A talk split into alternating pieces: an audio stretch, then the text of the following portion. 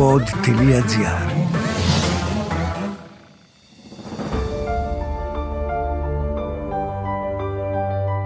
Βασιλιάδες και πρωθυπουργοί. Πρίγκιπες και θεατρίνοι. Στρατηγοί και υποτακτικοί. Μίση και έρωτες. Ίντριγκες και δολοφονίες. Όλα αυτά εδώ, στην Αθήνα. Στο ολοζώντανο σκηνικό της νεότερης ιστορίας μας. Δρόμοι, γωνιές, κτίρια, παλάτια και σοκάκια που προσπερνάμε κάθε μέρα δίχως να γνωρίζουμε τις ιστορίες που κρύβουν. Όλα αυτά τα σημεία εξερευνούμε. Γιατί είναι ωραίο να ξέρεις που βαδίζεις και τι βλέπεις.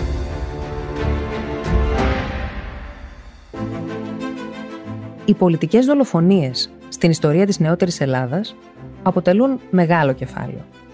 Ανέκαθεν προκαλούσαν το ενδιαφέρον της κοινής γνώμης. Άλλαζαν εκ των πραγμάτων το ρου της ιστορίας, σε κάποιες περιπτώσεις με ολέθριες συνέπειες, ενώ κατά κανόνα τα θύματα έμειναν στη συλλογική μνήμη για την καλή τους πλευρά, ενώ αποσιωπήθηκαν λάθη ή παραλήψεις τους, ακριβώς εξαιτίας του γεγονότος ότι δολοφονήθηκαν. Η πιο γνωστή ίσως πολιτική δολοφονία στην ιστορία της νεότερης Ελλάδας είναι και η πρώτη. Η δολοφονία του κυβερνήτη Ιωάννη Καποδίστρια στο Ναύπλιο. Ακολούθησαν κι άλλες. Μιλήσαμε στο τρίτο επεισόδιο για τη δολοφονία του Πρωθυπουργού Θεόδωρου Δελγιάννη το Μάιο του 1905 στα σκαλιά της τότε έδρας της Βουλής. Και σε επόμενα επεισόδια θα καταπιαστούμε και με άλλες δολοφονίες πασίγνωστων πολιτικών προσώπων.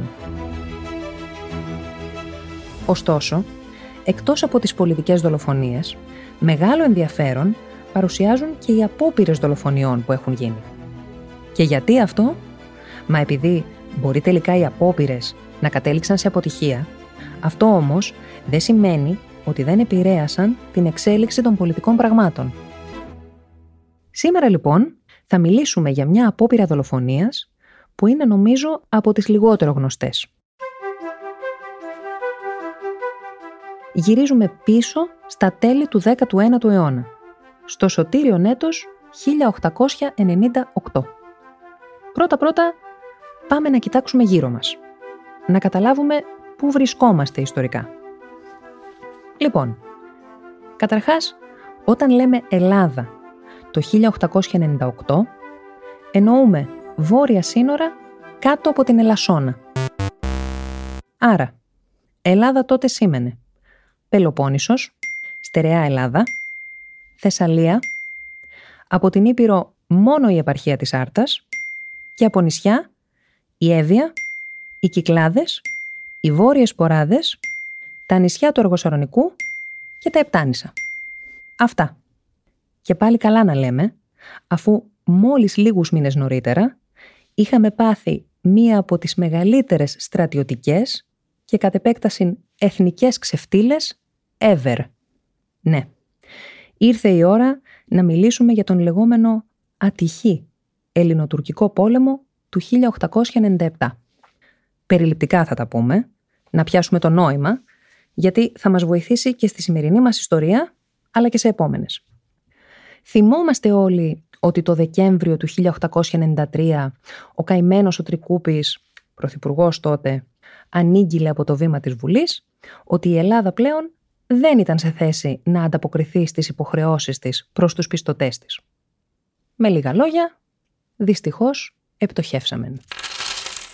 Η πτώχευση του 1893 λοιπόν, πέρα από τα αντικειμενικά προβλήματα που απορρέουν από μία πτώχευση, δημιούργησε, όπως ήταν φυσικό, και μεγάλη απογοήτευση στο λαό. Πρώτον, εξαιτίας της άσχημης εικόνας της χώρας στο εξωτερικό και δεύτερον και σημαντικότερον, διότι η εκπλήρωση των αλυτρωτικών πόθων του έθνους έμπαινε μοιραία στον πάγο. Τρία χρόνια αργότερα, το 1896, ξέσπασε ακόμα μία εξέγερση στην τουρκοκρατούμενη Κρήτη, που κατεστάληκε πάλι βία από τους Οθωμανούς.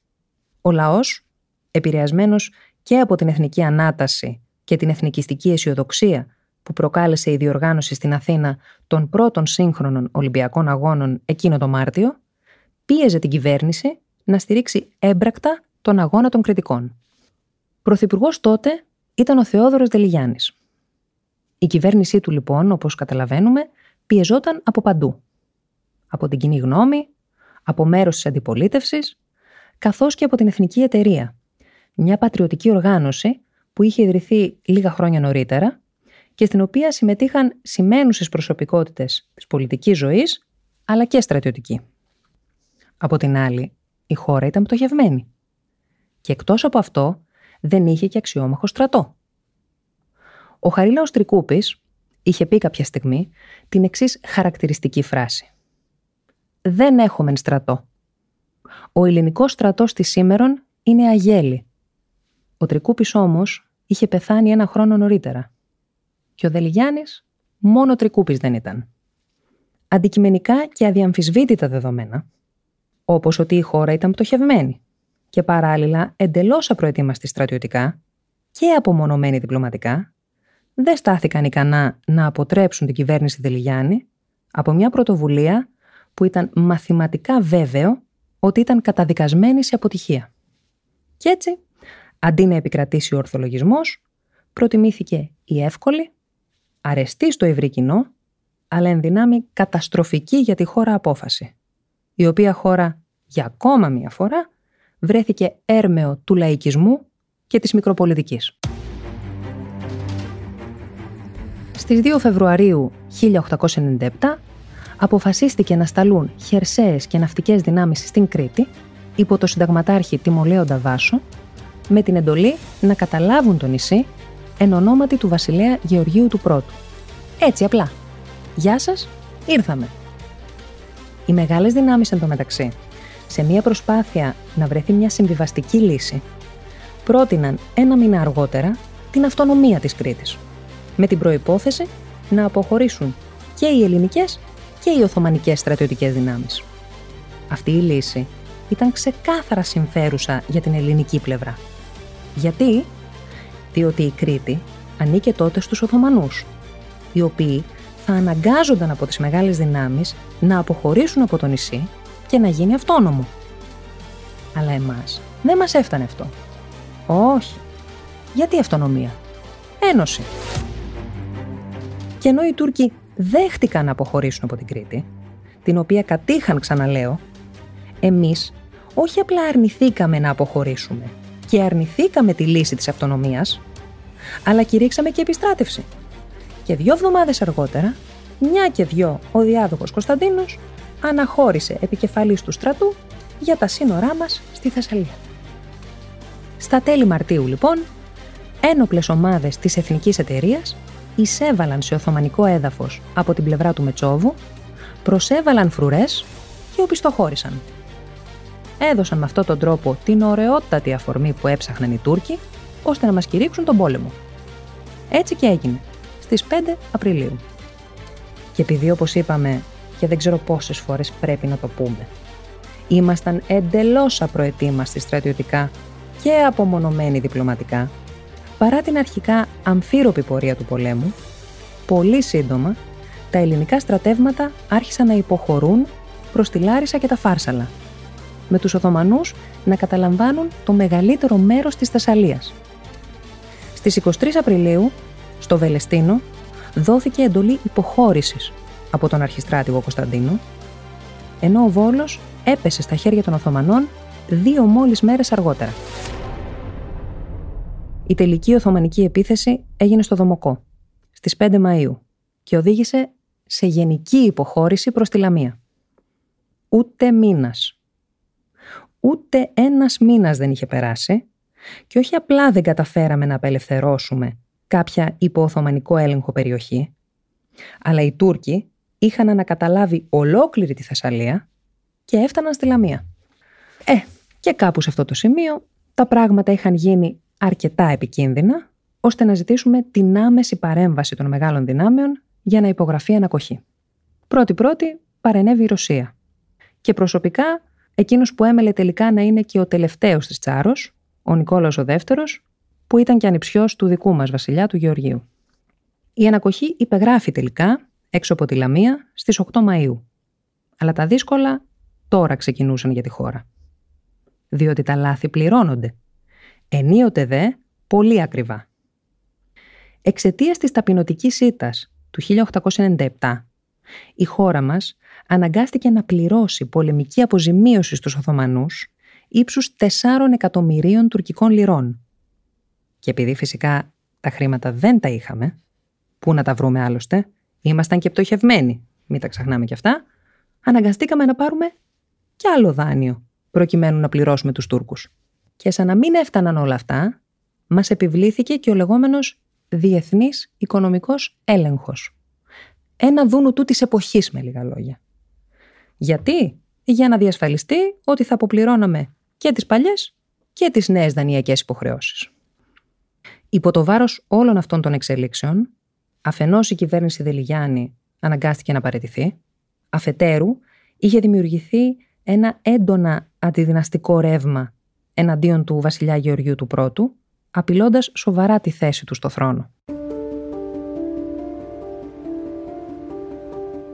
Σε αυτή την κατάσταση βρισκόταν λοιπόν η χώρα όταν ένα ωραίο απομεσήμερο του Φεβρουαρίου του 1898 ο βασιλιάς είχε πάει βόλτα στο παλαιό φάληρο με τη μικρότερη κόρη του, τη Μαρία. Επιστρέφοντας με την άμαξα προς την Αθήνα και ενώ διέσχιζαν ένα καρόδρομο που τότε ονομαζόταν Οδός Φαλήρου Αθηνών, στη θέση ανάλατος άρχισαν να δέχονται πυροβολισμούς. Ο βασιλιάς και η πριγκίπισσα δεν τραυματίστηκαν, τραυματίστηκε όμως ο κυνηγός του βασιλιά, ονόματι Νέρης, που καθόταν στο μπροστινό μέρος της άμαξας. Η εφημερίδα Εμπρός, για να περιγράψει το σημείο όπου έγινε η δολοφονική απόπειρα, έγραφε χαρακτηριστικά. Παρά την θέση ανάλατος, ευρισκομένη μεταξύ του πρώτου σταθμού και της μακράς παράγκας της κείμενης επί της Μεγάλης Οδού. Οι επίδοξοι δολοφόνοι ήταν ο Γιώργος Καρδίτσας και ο Ιωάννης Γεωργίου, οι οποίοι συνελήφθησαν και παραπέμφθηκαν σε δίκη. Εν τω μεταξύ, η προχειρότητα της ενέδρας δημιούργησε υποψίες σχετικά με την απόπειρα. Μεγάλη μερίδα του κόσμου, καθώς και ο εκδότης της εφημερίδας Κέρι, υποστήριξαν ότι η απόπειρα ήταν σκηνοθετημένη, προκειμένου να ανακτήσει ο βασιλιάς τη χαμένη του δημοτικότητα. Κάτι τέτοιο δεν επιβεβαιώθηκε. Η δίκη πραγματοποιήθηκε κανονικά και μάλιστα κατά τη διάρκεια της οι κατηγορούμενοι ρωτήθηκαν επανειλημμένως εάν είχαν σχέση με αναρχικούς κύκλους, πράγμα που διέψευσαν κατηγορηματικά. Ο Καρδίτσας μάλιστα δήλωσε ξεκάθαρα ότι η απόπειρα έγινε επειδή θεωρούσαν τον βασιλιά και την κυβέρνησή του υπεύθυνους για τον πόλεμο του 97. Ο τύπος και ολόκληρος η κοινή γνώμη εγνώριζαν και έλεγαν ότι ο βασιλεύς και οι υπουργοί του ήσαν οι αίτιοι του επέσχυτου πολέμου. Απεφάσισα να εκδικήσω την προσβληθήσαν τιμήν της πατρίδος μου και δια τούτο εξετέλεσα την πράξη. Τελικά, οι δύο κατηγορούμενοι καταδικάστηκαν σε θάνατο. Ο βασιλιάς, υπό το βάρος των διαφόρων υπονοιών περί σκηνοθετημένης απόπειρας, δίστασε και αν και είχε το δικαίωμα να απονείμει τη χάρη στους καταδικαστέντες, δεν το έκανε. Και εκείνοι τελικά εκτελέστηκαν στις φυλακές του Παλαμιδίου στον Ναύπλιο στα τέλη Απριλίου του 1998.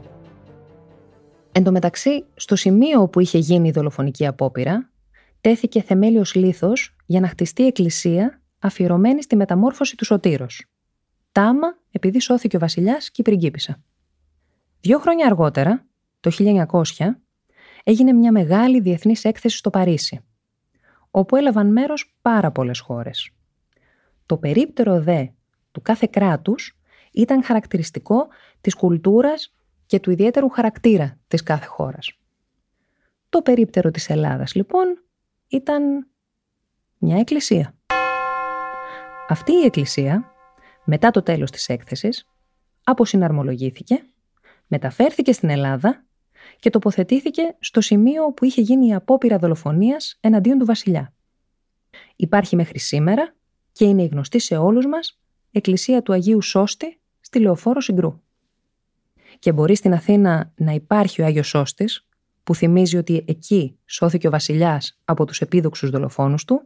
Στη Θεσσαλονίκη όμως υπάρχει ένα άγαλμα του Γεωργίου στο σημείο που τελικά δολοφονήθηκε, στις 5 Μαρτίου του 1913, ελάχιστες μέρες πριν συμπληρώσει μισό αιώνα στον ελληνικό θρόνο, δρομολογώντας τη μοιραία ανέλυξη στο θρόνο του του γιου του Κωνσταντίνου. Στο επόμενο επεισόδιο θα μεταφερθούμε στη Λεωφόρο Κηφισίας για να παρακολουθήσουμε μια γκαγκστερικού τύπου δολοφονική απόπειρα που μπορεί μεν να μην πέτυχε το στόχο της, αλλά σήμανε την αρχή του τέλους του πολιτικού και φυσικού βίου του παρολίγων θύματος.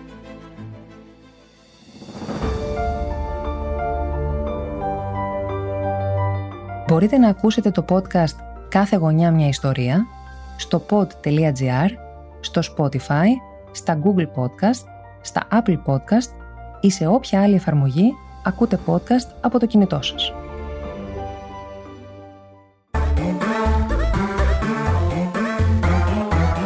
Pod.gr. Το καλό να ακούγεται.